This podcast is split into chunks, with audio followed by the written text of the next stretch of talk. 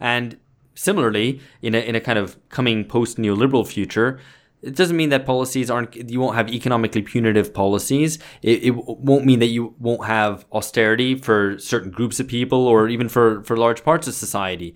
Uh, it just means that things will be managed in a different way uh, so that the state might take a more direct role in, in managing the economy. That's all that means.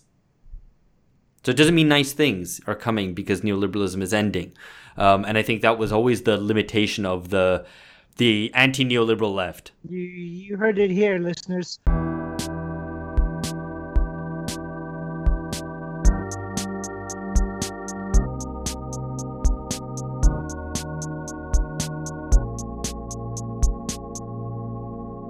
So, speaking of punitive, uh, we'll move to the third article, which is a proposition for how to deal with the coronavirus crisis. Which, uh, well, George, tell us who who it's by yeah. first. And I thought before we before we tackle the article, um, I was just reminded of this um, saying by Confucius that if if I walk among three people, one of them or there there must be my teacher, one of the three, and this means that we can always learn from from one another and from and from these uh, from these articles. I'm not saying necessarily that this one is the one that um, can teach can teach us, but certainly it's quite provocative and and interesting. So yeah, the the article that I wanted to introduce um, is by the American programmer Curtis uh, Yarvin, who's probably better known as Mencius Moldberg.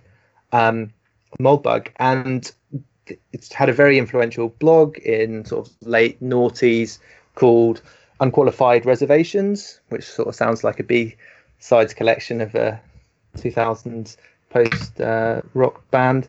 But yeah, it was very influential for the neo reactionary movement, and he came up with this medium post um, plan A for coronavirus.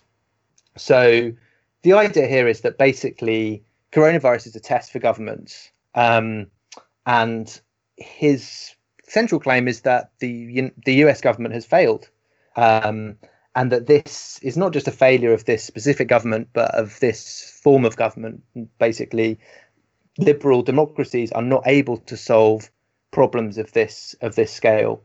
Um, and so then he comes up with quite a um, quite a. I mean, maybe we can talk through the solution that he's that he's posed. But I think the starting point is is quite interesting. This idea, and so this is a quote from the the article: "The terrible truth of the virus that the virus has revealed is that the US and the UK, as opposed to post-communist Asia and post-Napoleonic uh, Europe, are not even countries; they are free trade zones."